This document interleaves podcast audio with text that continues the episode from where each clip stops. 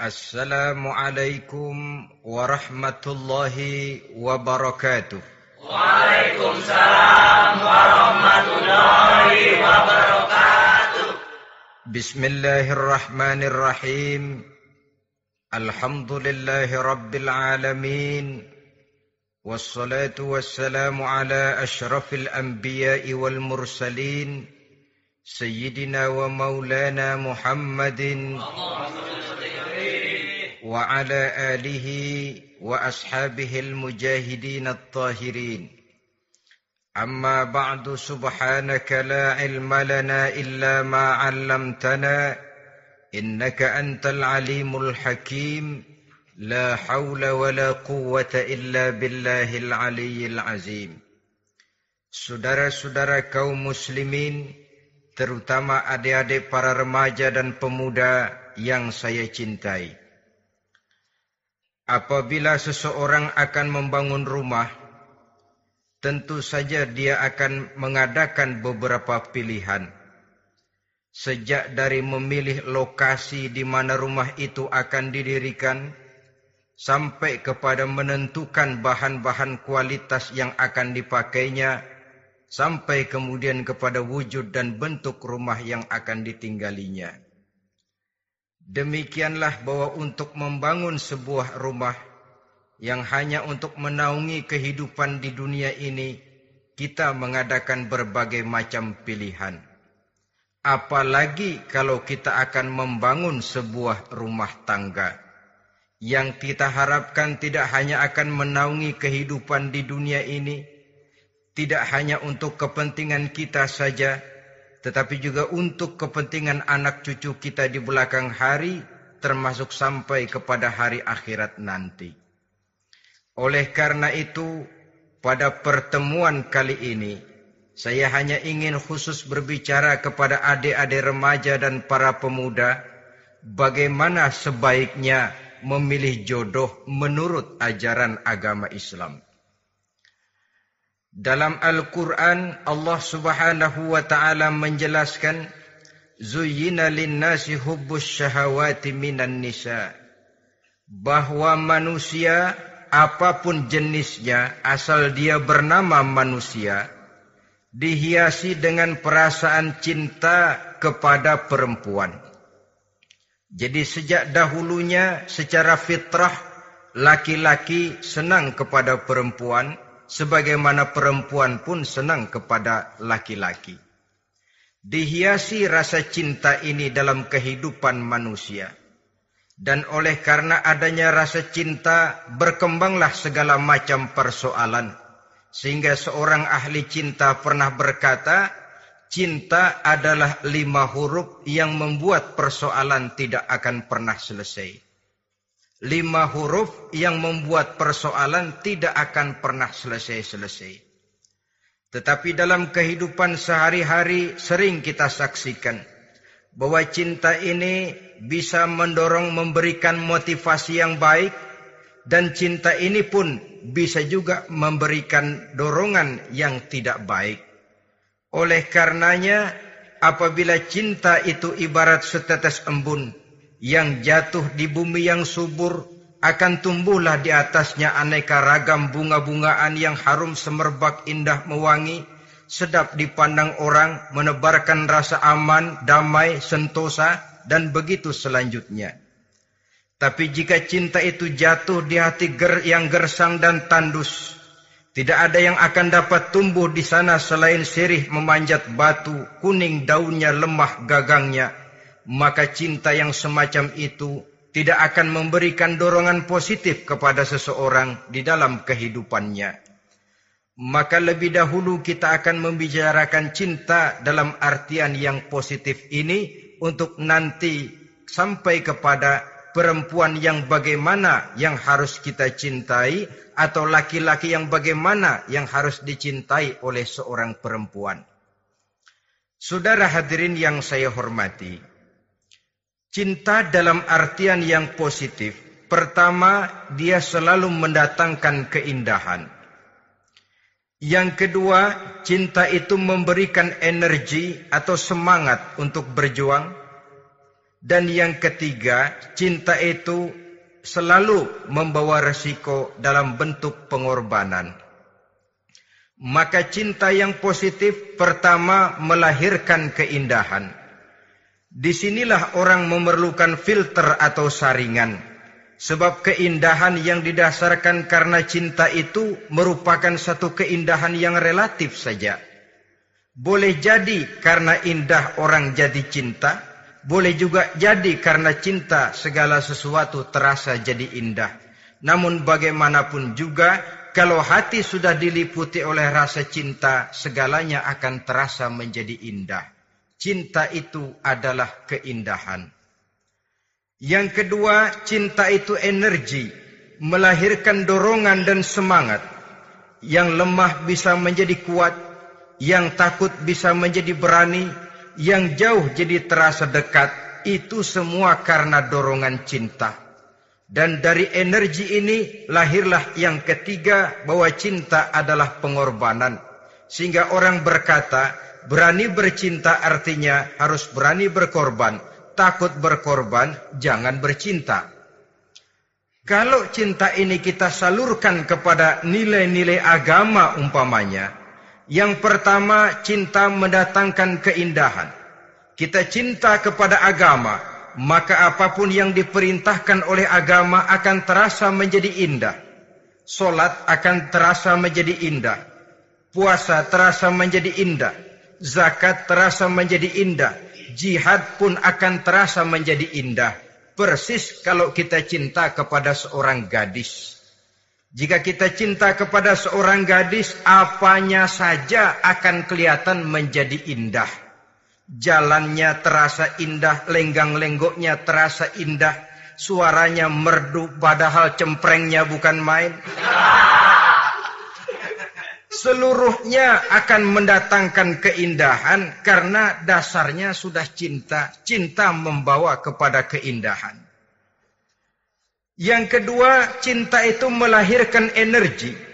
Orang yang cinta kepada agama akan lahir tenaga dan semangatnya melaksanakan ibadah, melaksanakan puasa, melaksanakan zakat, melaksanakan solat, melaksanakan haji, bahkan melaksanakan jihad sekalipun. Cinta selamanya menimbulkan energi dan semangat. Sama saja dengan kita apabila jatuh cinta kepada seorang gadis Walaupun rumahnya jauh katanya gunung pun akan kudaki, lautan pun kuseberangi. Untuk apa itu? Untuk menemui apa yang kita cintai.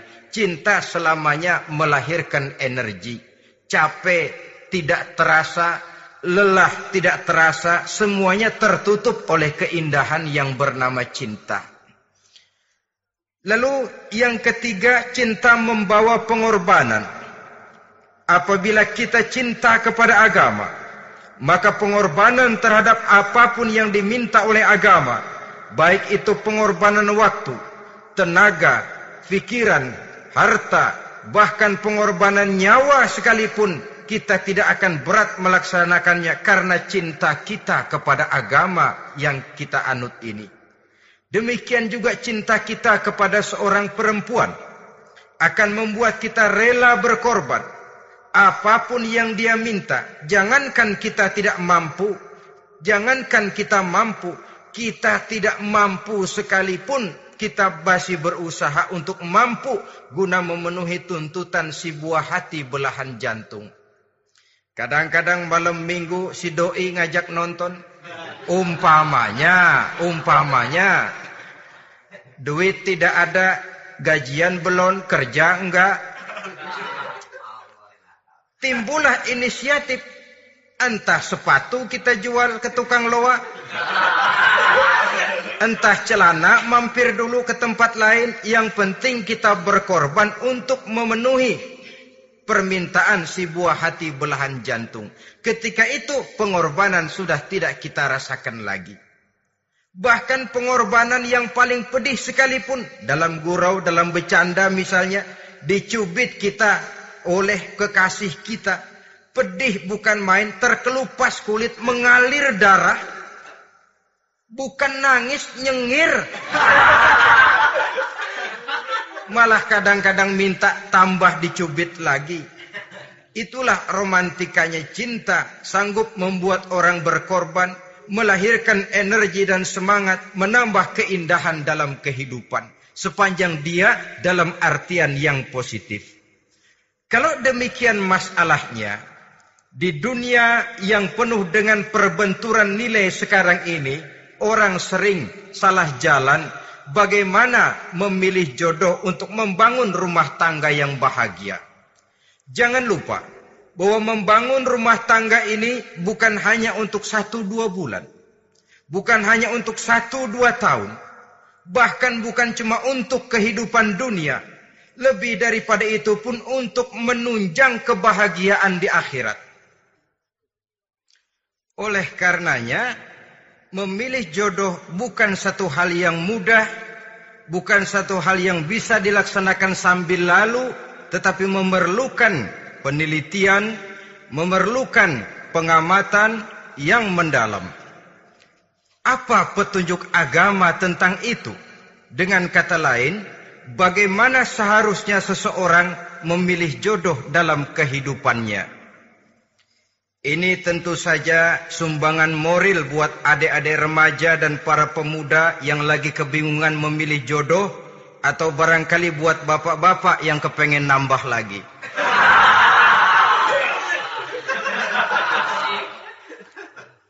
Mohon maaf kepada ibu-ibu saya tidak menganjurkan cuma ngajarin. Yang pertama menurut Nabi Nikahilah perempuan itu karena rupanya, karena hartanya, karena keturunannya, dan karena agamanya. Ada empat motif utama di sini. Pertama, memilih jodoh, lihatlah rupanya. Lagian siapa yang kepengen dapat jodoh rupanya nggak karu-karuan? Cari rupa yang cantik, indah, dan menawan. Namun jangan lupa, saya katakan di zaman di mana sering terjadi benturan nilai seperti sekarang ini, orang sulit untuk mendapatkan keaslian.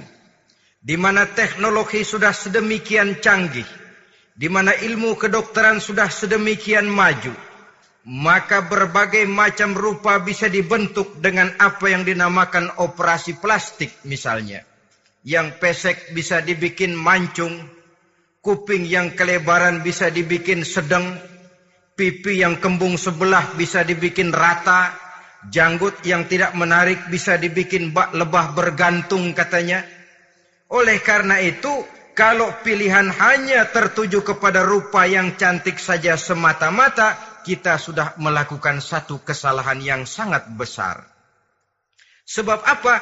Diperingatkan oleh Nabi melalui hadis Ibnu Majah Bazar dan Baihaki dari Ibnu Umar. Janganlah kamu kawini seorang perempuan karena kecantikannya, sebab kecantikan boleh jadi akan mencelakakan. Jangan juga kamu kawini perempuan karena hartanya, sebab kekayaan biasanya akan mendatangkan kesombongan. Tetapi kawinilah karena agama dan akhlaknya, karena itulah yang akan membawa kepada kebahagiaan. Saudara-saudara kaum muslimin, terutama adik-adik remaja dan para pemuda. Dikala usia puber, apalagi mata baru terbuka, awal awal balik namanya, remaja sering kehilangan filter. Pokoknya asal melihat rupa yang sudah lemot, denok, geboy, pikiran pun hanyut, malam terkenang, siang terbayang, tidur tak nyenyak, makan tak enak katanya, selalu terbayang wajah si doi. Dikala itu orang kehilangan pertimbangan bahwa rupa yang cantik kadang-kadang sering menipu. Diriwayatkan oleh Imam Ibnu Abbas. Satu hari ketika sedang kumpul dengan para sahabat, lewatlah orang dengan potongan hef ya, potongan orang kaya Kelihatan kan orang kaya sama orang miskin jalannya aja lain kan. Jalannya saja jangan gaya hidupnya, jalannya saja lain. Liwat dia. Rasul bertanya kepada seorang sahabat, menurut pendapatmu bagaimana orang yang lewat itu? Kata sahabat, oh yang lewat ini ya Rasul, kalau dia meminang perempuan pasti diterima. Kalau dia menolong orang pasti berhasil. Kalau dia ngomong pasti didengerin. Kenapa? Orang kaya. Orang kaya ya Rasul. Kalau dia minang, perempuan mana yang kagak bisa menerima kalau dipinang oleh orang kaya. Biar mukanya udah belipet kayak dompet tanggung bulan. Hmm. Kalau memang duitnya banyak, nggak kelihatan tuh muka yang belipet. Yang kelihatan duit. Kalau dia nolong orang, pasti berhasil apa yang dia tolong itu. Kalau dia ngomong, pasti didengerin orang. Walaupun omongannya biasa-biasa saja. Kenapa? Orang lihat penampilannya. Sudah, ketika orang itu lewat, beberapa lama kemudian lewat lagi seseorang yang kelihatannya miskin.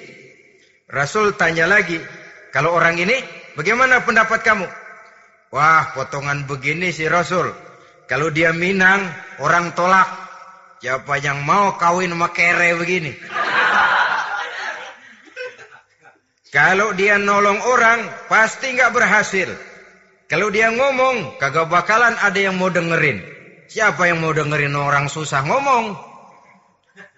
Setelah orang itu lewat, apa kata Rasul? Orang yang terakhir, yang lewat ini, yang barusan lewat, jauh lebih baik dari yang pertama yang lewat tadi. Jauh lebih baik. Maksud dari ucapan ini Rasul sebenarnya mendidik para sahabat jangan tertipu oleh penampilan. Sebab penampilan tidak selamanya mencerminkan keaslian. Apalagi di zaman sekarang. Salon di mana-mana bejibun. Alis mata bisa dibikin. Pipi bisa dicat. Yang pinggir kuning, yang tengah merah. Di sebelah merah ada yang kehitam-hitaman persis orang kepentok tiang listrik.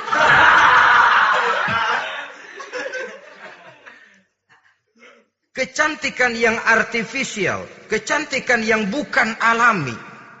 Karena itu silakan saja cari yang cantik tapi jangan terpaku sampai di situ. Sebab kecantikan di samping dia mudah berubah oleh pergeseran masa dan pertukaran waktu, ternyata penampilan tidak selamanya mencerminkan keaslian. Lain hari seorang sahabat pernah mengadu, "Ya Rasul, ada apa? Inna imraati la turaddu yad la turaddu yadul lamis." Ya Rasul, istri saya tidak pernah menolak tangan orang laki yang menjamahnya, mengajak salaman kepadanya. Apa jawab Rasul? Ceraiin aja. Tapi hati saya berat ya Rasul, saya cinta betul sama dia. Ya kalau hatimu berat, jaga dia baik-baik. Nah, dari riwayat ringkas ini kita ambil satu perbandingan. Memang punya istri berwajah cantik itu kadang-kadang si malakama kalau imannya tidak kuat. Si malakama. Kita diemin aja, binal, makan hati, nggak aman, nggak tentram. Jangan-jangan saya berangkat ke kantor, dia ngompreng. Buah si malakama, seperti orang tadi, ya Rasul. Istri saya kelihatannya sebenarnya tidak negatif maksudnya ini. Cuma bersalaman, tapi terlalu ngobrol. La turaddu yadul lamis. Tidak pernah menolak orang yang ngajak salaman. Ya sekedar salaman. Tapi kan awalnya dari salaman.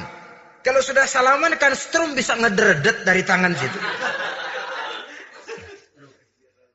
Kata Rasul sederhana saja. Ya kalau memang begitu ceraiin. Saya nggak kuat Rasul. Saya cinta betul sama dia. Kalau kau tak kuat berpisah dengan dia. Jagalah dia baik-baik. Ajar, didik, tanamkan rasa keagamaan di dalam hatinya. Saudara-saudara kaum muslimin, jadi rupa yang cantik tanpa didasari oleh nilai-nilai agama akan membuat seorang suami di rumah tangganya seperti si malakama. Seperti berhadapan dengan buah si malakama kalau tidak diiringi dengan nilai-nilai moral yang luhur dan bekal agama yang tangguh. akan pergi jauh dari rumah rasanya tidak aman. Sedangkan di rumah saja siapa yang akan mencari nafkah. Dan begitu selanjutnya. Orang tadi jelas berhadapan dengan buah si malakama. Didiamkan, makan hati. Sebab, maaf-maaf, kalau seorang suami sudah tidak punya rasa cemburu terhadap istrinya, itu kan yang disebut dayus. Dan dayus itu jangankan masuk surga, bau surga saja dia tidak dapat. Tapi cemburu dalam artian bukan cemburu buta, cemburu dalam artian yang wajar. Dia cemburu, akan dikerasi takut kalau istrinya minta cerai, sedangkan dia cintanya sudah kadung medok bener. Si malakama jadinya. Nah, ini ini juga satu riwayat yang memberikan gambaran kepada kita pilihan silakan cari rupa yang cantik saja. Cari yang cantik. Tapi kalau itu dijadikan motif utama tanpa dasar-dasar agama, saya khawatir nanti rumah tangga kita akan berhadapan dengan buah si malakama. Jadi ada-ada remaja, usaha, ikhtiar, cari yang cantik. Yang kira-kira nggak -kira Supaya kita betah tinggal di rumah. Supaya kita merasa ada tempat berbagi rasa. Ada tempat kita bernaung. Sebab kalau nyari bini sebini-bininya mah. Ya jodoh di tangan Tuhan. Kagak usah nyari juga ntar datang diri. Umpamanya. iya kalau yang datang peot. Orang harus berusaha walaupun pada akhirnya jodoh toh memang ditentukan Allah. Kan tiga hal yang kita tidak bisa menentukan itu katanya. Maut, rezeki, jodoh. Itu yang masuk a mysterious problem. Problem yang misterius. Maut, misterius. Kapan kita mati, kita sendiri tidak tahu. Tahun depan, 50 tahun lagi, 100 tahun lagi, tidak pernah seorang pun diberitahu. Tapi yang pasti dia bakal datang. Kapan dan di mananya kita tidak tahu. Bisa di rumah, bisa di masjid, ya alhamdulillah. Bisa di majelis taklim, syukur. Bisa di medan perang membela agama, bagus. Pasti dia akan datang. Maut, mysterious problem. Sesuatu yang kita tidak tahu kapan datangnya. Rezeki, gitu juga. Sehingga orang sering bilang, rezeki katanya kayak bayangan. Kita ubur-ubur dia lari, kita diam dia mah diam. Setengah mati kita ubur-ubur. Emang ukuran segitu, segitu aja. Begitu kita nggak ngapa-ngapain, datang yang bawain rezeki. Namanya rezeki itu mysterious problem. Kadang-kadang ngobek, sungsang, sumbul, udah segala tanah orang kita ukur-ukurin. Udah segala ngomong sudah nggak ada yang Loh, terus dah buta, buta. Tapi memang bayangan kalau belum rezeki ya belum. Kadang-kadang nyari kode sampai tidur di kuburan. Belepotan tanah kuburan loh. Yang aneh lagi kadang-kadang orang gila ditanyain. Allahu Akbar ini kode-kode zaman sekarang ini Sampai orang waras nanyain orang gila itu gimana itu?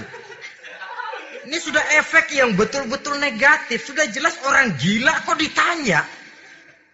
Apa kira-kira yang nanya nggak lebih gila dari yang gila itu?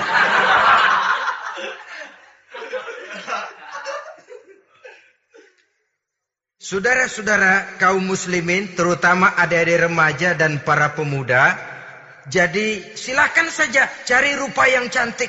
Karena dia akan jadi tautan hati, buah hati belahan jantung.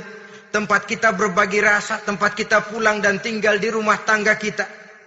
Tapi hendaknya kecantikan rupa itu diiringi juga dengan kecantikan budi. Karena itu cari rupa yang cantik. Ini pilihan utama. Yang kedua, kata Nabi, harta cari yang kaya. Tetapi jangan lupa, jangan dijadikan pilihan utama. Karena kekayaan sering mendatangkan kesombongan. Apalagi kalau seorang pemuda mendapat istri orang kaya. hidupnya dimodali oleh istrinya. Maka biasanya wibawanya sebagai seorang suami akan hilang. Akhirnya komando di tangan istri. Dikala itulah suami tidak lebih daripada prajurit yang taat kepada komando istrinya. Padahal menurut konsep Quran, Ar-rijalu qawwamuna 'alan nisa. Laki-laki diciptakan sebagai pembimbing bagi perempuan. Kalau nanti suatu saat terjadi benturan, sedangkan modal diberikan oleh istri, terjadilah pengungkitan. Kata istrinya apa? Lu jangan bertingkah, lu kan kawin sama gue modal lu kolor doang.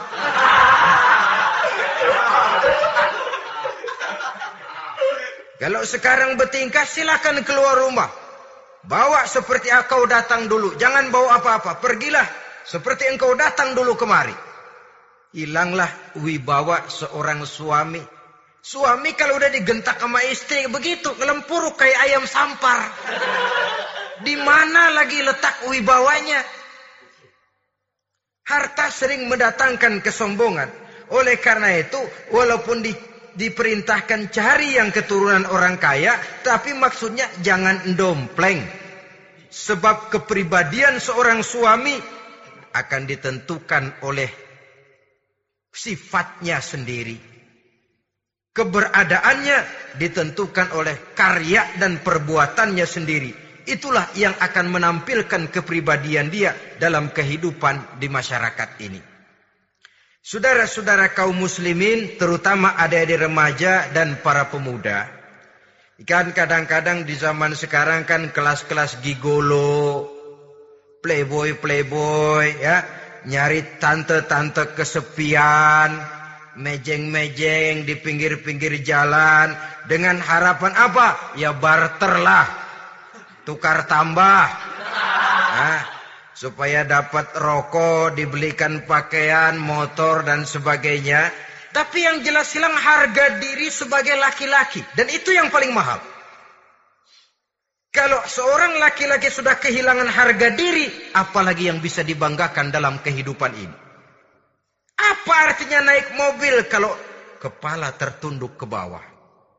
Apa artinya jalan di tengah masyarakat kalau kita tidak bisa menengadah dengan satu kebanggaan?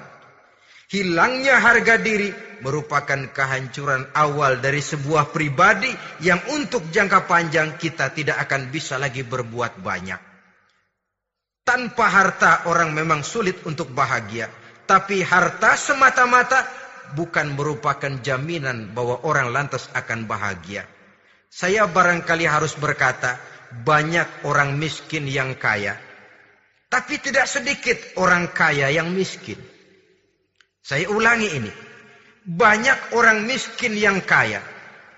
Tetapi tidak sedikit orang kaya yang miskin. Nah, bagaimana pengertiannya?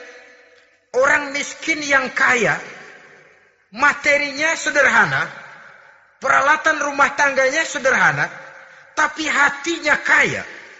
Oleh karena hatinya kaya, jiwanya lapang. Sebaliknya, orang kaya yang miskin, di tengah kelimpahan materi yang berlimpah, segalanya serba ada, hatinya yang miskin.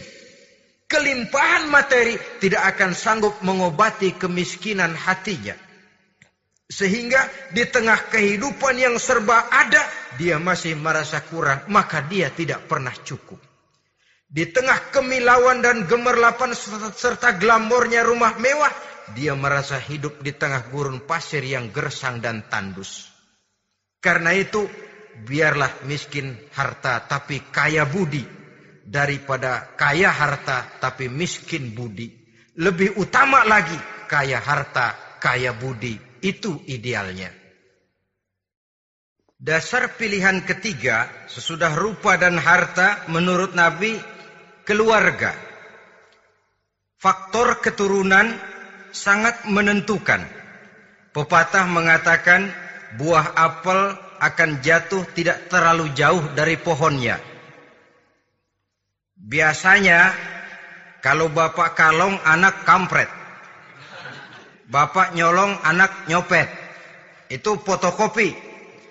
Saudara-saudara, sungguh pun demikian, faktor keluarga bukan merupakan yang paling dominan. Karena segalanya memang bergantung kepada hidayah dari Allah subhanahu wa ta'ala. Kalau hidayah datang, bisa saja anak maling bisa jadi kiai. Kalau hidayah datang, bisa saja anak Nabi malah ikut bersama orang-orang kafir.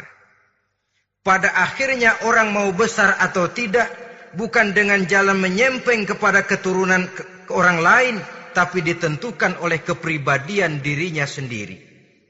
Tidak bisa kita menjadi besar dengan menyebut kebesaran orang lain. Itu sebabnya dicontohkan oleh Imam Ali pada saat beliau berkata, "Laisal fata mayakulu kana abi walakinnal fata ma yakuluha anadha anak muda yang gentleman adalah anak muda yang berani berkata inilah saya bukan anak muda yang membanggakan leluhurnya ini kan zaman sekarang ini lagi ngetop-ngetopnya lagu-lagu cengeng katanya dah. Sebenarnya menurut saya bukan cuma lagu cengeng yang jadi masalah. Lagu cengeng cuma satu efek dari sikap yang lebih utama dari itu, yaitu mental cengeng. Kalau mental sudah cengeng, apa pun yang kita lakukan akan jadi cengeng. Tidak cuma lagu, kebudayaan yang lahir akan kebudayaan cengeng. Jadi pengusaha, pengusaha cengeng. Jadi pejabat, pejabat cengeng. Jadi kiai, kiai cengeng. Kenapa? Mental cengeng. Di antara mental cengeng itu apa? Mengandalkan fasilitas atasan.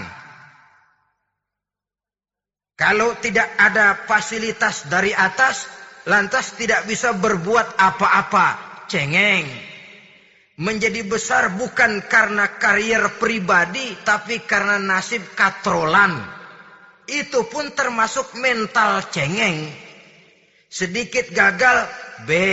Bagaimana B? Sedikit jalan buntu, babe.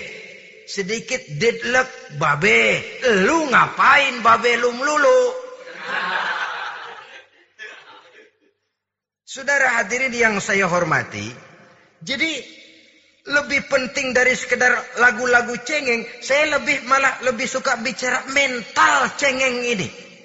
Mental yang cepat putus asa. Mental yang tidak mau mengeluarkan usaha maksimal mental yang hanya mengandalkan fasilitas. Sedangkan pribadinya tidak lebih daripada pribadi sumuhun dawu, pribadi kulon nuwun, pribadi kumaha juragan wae, pribadi oke okay, bos, pribadi asal bapak senang. Bukankah itu semua merupakan cermin dari mental-mental yang cengeng yang untuk jangka panjang tidak akan pernah menguntungkan daripada pembangunan bangsa dan negara yang kita cintai ini. Seseorang mau besar atau tidak bukan dengan jalan menyempeng kepada kebesaran orang lain. Bahkan Syauqi dalam sebaik syairnya yang lebih tegas mengatakan wa syarrun nasi zu khumulin iza fakhartahum zakarul jaduda wa syarrun nasi wa khairun nasi zu syarafin qadimin aqama li nafsihi syarafan jadida. Generasi yang paling jelek adalah generasi pemalas. Kalau kelihatan orang lain lebih hebat dari dia, disebut-sebutnya kebesaran nenek moyangnya. Dia sendiri nggak punya prestasi apa-apa. Kerjanya cuma ngandeli babe. Kerjanya cuma menggelayuti fasilitas orang tuanya. Tanpa itu, dia tidak akan punya nilai dan harga sama sekali. Ini generasi paling jelek. Kalau orang lain kelihatan lebih hebat, dia sebut nenek moyangnya. Lo si belum apa-apa lo baru kopral lo. Engkong gua no, komandan Hansip. Engkong. Engkongnya yang disebutin. Dia sendiri tidak punya prestasi apa-apa. Jadi silahkan saja cari gadis dari keturunan keluarga yang baik-baik. Tapi jangan jadikan tendensi utama, jangan dengan niat untuk menyempeng kepada kebesarannya. Tapi paling tidak dengan niat agar mudah-mudahan dari benih yang baik ini akan lahir keturunan-keturunan yang baik pada akhirnya. Itu yang kita harapkan. Bukan lalu dengan pertimbangan, weh mertua gue bos nih, kali aja begitu gue kawin jam mampus. Ini semua warisan kan jatuh kemari semua. Kalau itu niatnya sudah jelas salah. Kita mencari perempuan dengan keturunan-keturunan yang baik dengan berharap agar anak-anak kita nanti yang akan merupakan benih cucunya akan melahirkan kebaikan-kebaikan seperti leluhurnya dulu. Saudara, pilihan yang keempat kata Nabi, agama. Ini yang paling inti. Kenapa? Agama itu motivasinya moral. Di sini segalanya ditentukan. Rupa yang baik, harta yang banyak, keluarga yang luhur. Kalau sudah dilandasi oleh agama yang rapuh, bahkan tidak beragama sama sekali. Ketiga hal di atas tadi hanya akan mendatangkan malapetaka. Sekarang kan kita tertipu oleh penampilan. Padahal penampilan belum tentu kenyataan. Di jalan-jalan kita akan lebih terpesona melihat gadis pakai mini skirt di atas lutut ketimbang kita melihat gadis-gadis yang pakai jilbab. Kalau sudah pakai jilbab keliwat, yang usil banyak banget, hmm, bau sorga nih. bau sorga katanya. Tapi kalau sudah yang pakai mini skirt itu yang lewat, itu dari ujung ke ujung mata kagak mau kedip. Lalar nemplok di mata kagak dirasain. Kita terpesona oleh penampilan zahir, padahal penampilan belum tentu memantulkan hal yang sebenarnya. Tapi memang itulah watak manusia. Watak manusia, saya katakan manusia tanpa kecuali. Tetapi bergantung kepada pemikiran jangka pendek atau jangka panjang. Kalau jangka panjang yang kita pikirkan, ya tentu kita tidak akan mudah terpesona oleh hal yang zohir. Sampai-sampai Quran sendiri mengatakan budak yang hitam legam tapi beriman itu lebih baik daripada orang-orang musyrik walaupun cantik, denok, lemot, geboy. Ada lagi nggak bahasa yang lebih dari itu? Cantik, denok, lemot, geboy, bahenol, nerkom, tapi kafir masih lebih baik budak yang hitam legam sekalipun. Kalau dia beriman. Kenapa? Rumah tangga untuk jangka panjang. So itu Islam tidak membolehkan kawin campuran dengan lain agama. Walaupun ada ayat yang mengatakan boleh kawin dengan ahlul kitab. Tapi sebagian mufasir menjelaskan bolehnya kawin dengan ahlul kitab itu dalam kondisi darurat. Dalam kondisi normal tidak bisa. Kenapa? Kalau sudah berlainan agama. Akan terjadi kerancuan rumah tangga untuk jangka panjang. Bagaimana membina dalam keharmonisan di rumah tangga. Bagaimana nasib anak-anak nanti Kadang-kadang ada keluarga, ah kami sih keluarga modern. Anak-anak kami berikan kebebasan untuk milih agama apa saja. Bapaknya Islam, istrinya Kristen, anaknya ada yang Hindu, Buddha. Bagus nih, keluarga pecel namanya. Bagaimana keluarga modern bisa seperti itu? Padahal seorang suami bertanggung jawab di hadapan Allah. Dia akan ditanya tentang istrinya. Dia akan dimintakan pertanggungan jawab tentang anak-anaknya. Kalau istri kita berlainan agama, mungkin terjadi pengkaplingan. Pokoknya kalau anak perempuan ikut ibu, anak laki ikut bapak. Administrasi dunia bisa begitu, tapi akhirat pertanggungan jawab di hadapan Allah. Bisakah kita? Sorry aja Tuhan emang janjinya begini. Saudara hadirin yang saya hormati, oleh karena itu budak legam hitam kalau beriman masih lebih baik daripada orang-orang yang tidak beriman walaupun cantik dan mempesona. Kenapa? Ini faktor agama. Ya buat satu dua bulan bisa terwujud rumah tangga yang tentram. Dua tiga tahun mungkin masih bisa bertahan, tapi sampai kapan? Sampai kapan itu akan terwujud? Pada akhirnya akan muncullah dilema yang akan sulit buat diatasi. Oleh karenanya motif agama dijadikan stres oleh Nabi fasfar bizatiddin taribat iadak pilih agama sebagai titik sentral sebagai pilihan utama kalau agamanya kuat walaupun rupanya sederhana tapi karena nilai agamanya kuat dia bisa menyenangkan hati suaminya dia bersolek untuk kepentingan suaminya dia taat kepada suaminya. Harta, dia anak orang kaya untuk membantu perjuangan suaminya. Tapi kalau tidak ada modal agama, rupa yang cantik bisa menyengsarakan suami. Apalagi kalau suami kere. Istrinya sudah cantik, kaya ataupun tidak kaya kadang-kadang. Udah, suaminya suruh ngempu di rumah bininya yang kerja. Ya kalau kerja mendingan kalau dikerjain itu.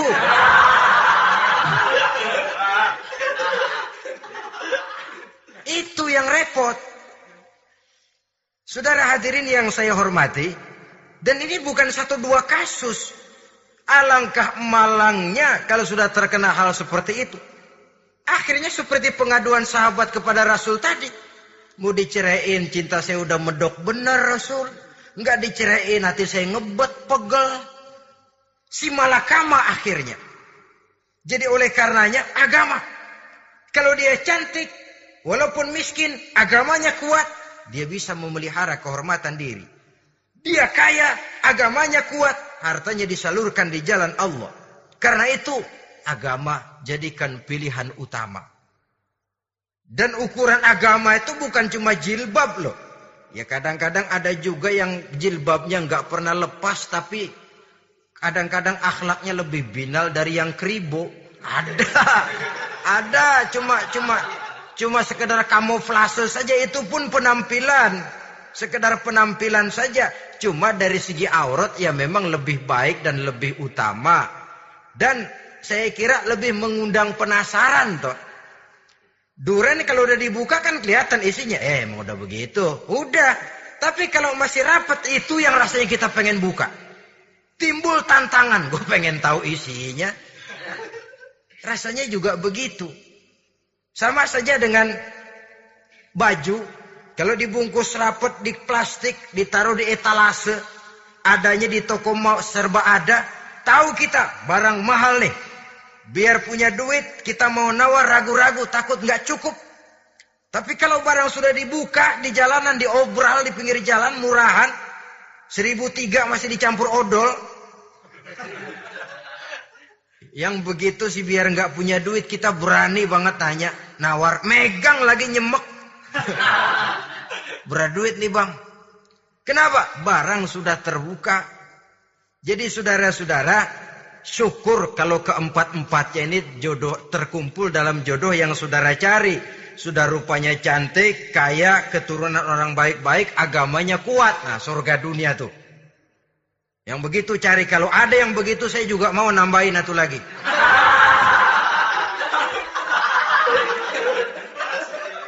Tapi yang kumpul keempat-empatnya ini terus terang saja langka. Makhluk langka ini. Kadang-kadang cantik, kaya, keluarganya hebat, agamanya nol, akhlaknya kayak setan. Tapi yang paling celaka kalau empat-empatnya kagak ada. Rupanya jelek. Melarat. Bapaknya biang maling. Kagak beragama lagi. Apanya yang mau dipilih? Mampus saja mendingan. Sudah nggak ada pilihan sama sekali tuh. Sudah nggak ada pilihan sama sekali. Saudara hadirin yang saya hormati, terutama adik-adik remaja.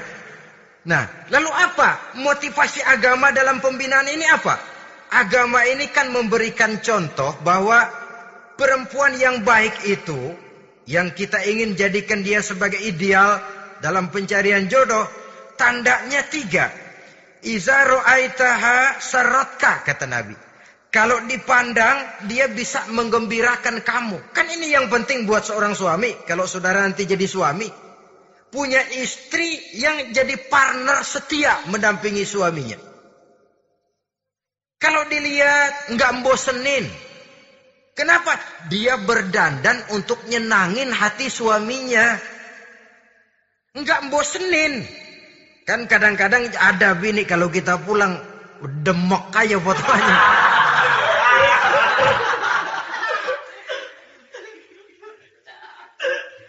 Ini yang yang bikin suami nggak betah di rumah ini kan yang begini. Adapun perempuan yang beragama, apabila dipandang oleh suaminya, dia pandai menyenangkan hati suaminya. Andai kata suaminya dalam kesulitan, dia tidak menambah beban kesulitan. Paling tidak dia bisa memberikan satu bantuan moral. Bantuan moral untuk mengurangi beban kesulitan daripada suaminya. Suami pulang dagang rugi, kata istrinya, romantika bang. Sekali-sekali lah, masa selamanya dagang mau untung. Besok siapa tahu untung lebih besar. Kan meringankan tuh. Kadang-kadang enggak suami pulang dagang dari pasar panas, rugi. Sampai rumah bini pidato. Peletar, peletor. Lu dagang rugi emang lu laki goblok.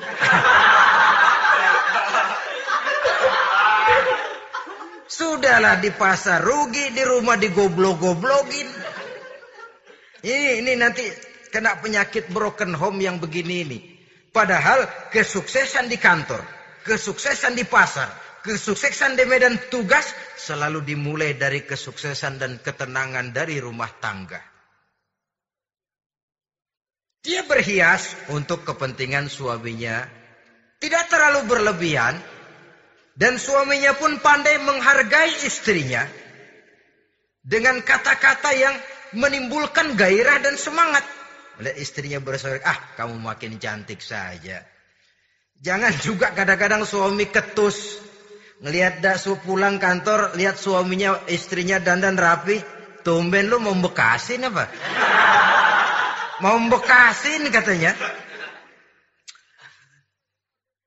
Artinya apa ini? Pandai mengembirakan, bisa tenggang rasa. Bisa berbagi rasa.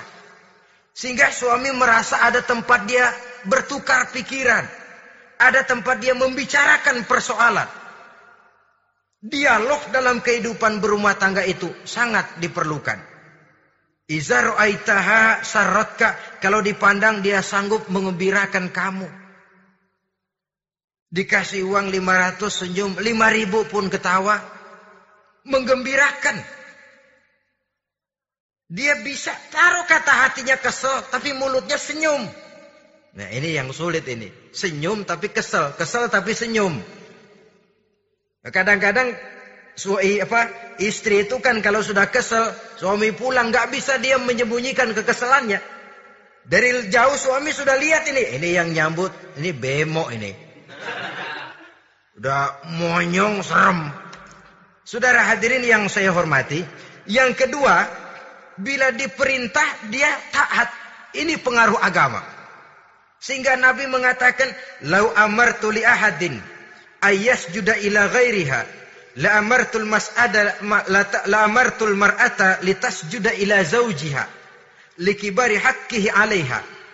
Andai kata saja boleh aku memerintahkan manusia untuk sujud kepada sesama manusia, pastilah aku perintahkan perempuan untuk sujud kepada suaminya.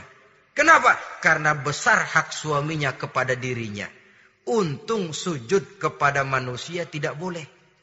Andai kata boleh, perempuan disuruh sujud sama suaminya. Ini tidak perlu sampai sujud. Cium tangan saja minta ridho suami. Kadang-kadang perempuan sekarang berat. Paling banter setahun sekali lebaran doang. Laki pulang sembahyang tubruk, cium tangan, minta redo, nangis segala macam.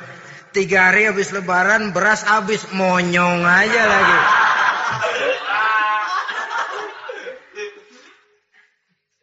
Saudara hadirin yang saya hormati. Yang ketiga, akibat pengaruh agama, dia sanggup memelihara kehormatan diri dan sanggup menjaga harta suaminya memelihara kehormatan diri baik pada saat suaminya di rumah atau pada saat suaminya tidak ada di rumah. Satu riwayat. Seorang sahabat akan pergi perang jihad di fi sabilillah. Ketika mau berangkat dia bilang kepada istrinya, "Saya mau berangkat perang. Kalau saya belum pulang kamu jangan keluar rumah." Baik, Bang. Pergi istrinya, pergi suaminya jihad. Satu minggu, dua minggu berlalu, belum juga pulang. Satu hari datang utusan dari rumah orang tua si istri ini. Assalamualaikum bu. Waalaikumsalam. Ada apa? ada berita kurang enak bu, orang tua ibu sakit parah, mohon tolong ditengokin. Apa kata si istri? Maaf saja, suami saya belum pulang dari medan perang. Saya belum dapat izin keluar rumah kalau dia belum pulang. Tolong sampaikan maaf saya kepada orang tuanya. Pulanglah utusan tadi. Besok balik lagi. Bu, ada apa? Udah Senin Kemis. Napasnya sudah sampai tenggorokan. Tolong tengokin buat terakhir kalinya bu. Suami saya belum pulang. Dia pesan kalau dia belum pulang saya jangan keluar rumah. Saya nggak bisa tengokin orang tua saya. Salam maaf saja. Pulang utusan itu. Besok balik lagi. Bagaimana? Sudah meninggal bu. Mau dikubur. Tengokinlah buat terakhir kalinya. Suami saya belum pulang. Saya belum berani keluar rumah kalau suami saya belum pulang. Itu janji saya sama suami saya. Pulanglah utusan ini ngadu kepada Rasulullah sallallahu alaihi wasallam. Ya Rasul, ini perempuan kelewatan benar dari orang tuanya sakit sampai sekarat sampai mati sampai dikuburin dia nggak nengokin. Memangnya kenapa? Suaminya katanya pergi jihad dan suaminya tidak mengizinkan dia keluar rumah. Kalau si suami belum pulang. Apa jawab Rasul? Marahkah beliau? Tidak, beliau senyum. Apa katanya? Dosa orang tua yang meninggal ini telah diampuni oleh Allah karena dia punya anak perempuan yang begitu taat kepada suaminya. Allahu Akbar.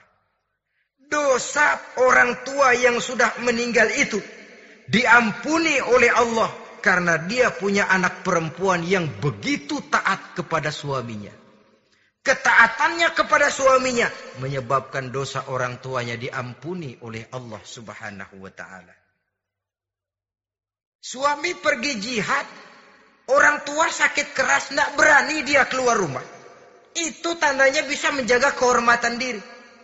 Kalaupun satu saat suaminya manggil, Bu, tolong ambilin uang di dompet. Dompet-dompetnya dibawa, Bang, ambil saja sendirilah, nanti salah ambil lagi saya. Kadang-kadang enggak suaminya pergi mandi, dompet berantakan. Saudara hadirin yang saya hormati, ini motivasi agama. Jadi kecantikan zohir yang diimbangi dengan kecantikan batin oleh karena pengaruh agama tadi. Kalau sudah kemari, orang tidak perlu mikir-mikir operasi plastik. Bikin yang pesek jadi mancung supaya orang tertarik. Bikin belakang yang kurus jadi menarik. Tidak. Orang tidak perlu lagi pakai susuk-susukan. Dipasang di bibir supaya kalau senyum orang gempor. Supaya kalau ngomong orang percaya. Dipakai di kuping supaya macam-macam. Tidak perlu lagi pakai jompa-jampe pelet-peletan supaya kalau diludain orang ngikut nggak perlu lagi kenapa cinta itu nature sesuatu yang alamiah yang tidak bisa dipaksakan dia kudrati karunia dari Allah tidak bisa cinta dipaksakan kalaupun bisa dengan ilmu pelet oh saudara bisa membuat orang jatuh cinta ya dua tiga hari empat lima puluh hari ke sananya apa yang akan terjadi? Kelanggengan tidak akan pernah terwujudkan. Kenapa? Keterpaksaan yang akan timbul. Dalam kondisi semacam itu, rumah tangga tidak akan mengalami ketenangan dan ketentraman. Jadi biarkan cinta berjalan secara alamiah karena dia memang alamiah. Saudara-saudara, nah sekarang kalau sudah ketemu nih, yang empat tadi, rupa cantik, Keturunan boleh. Kaya lumayan. Agama kuat. Apa yang harus kita cari? Apa yang harus kita lakukan? Apa pakai pepatah anak sekarang? Aku lihat. aku pikat, aku dapat, aku sikat, aku minggat. Bangsat.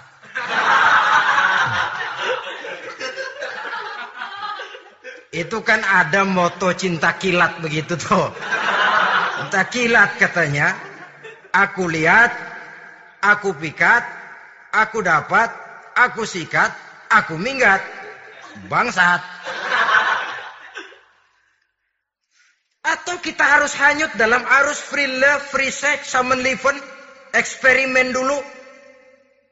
Tidak. Islam mengajurkan kalau memang seret, ah ini rasanya ini nih. Mantap gue nih. Apa yang diajarkan oleh Islam selanjutnya? Meminang saudara-saudara. Meminang adalah langkah awal untuk mengikat tali pernikahan. Diizinkan meminang dan di dalam meminang pun diizinkan untuk melihat. Cuma kalau boleh, ya syaratnya itu waktu melihat itu jangan sampai ketahuan si perempuan yang akan kita pinang itu. Untuk apa kita meminang?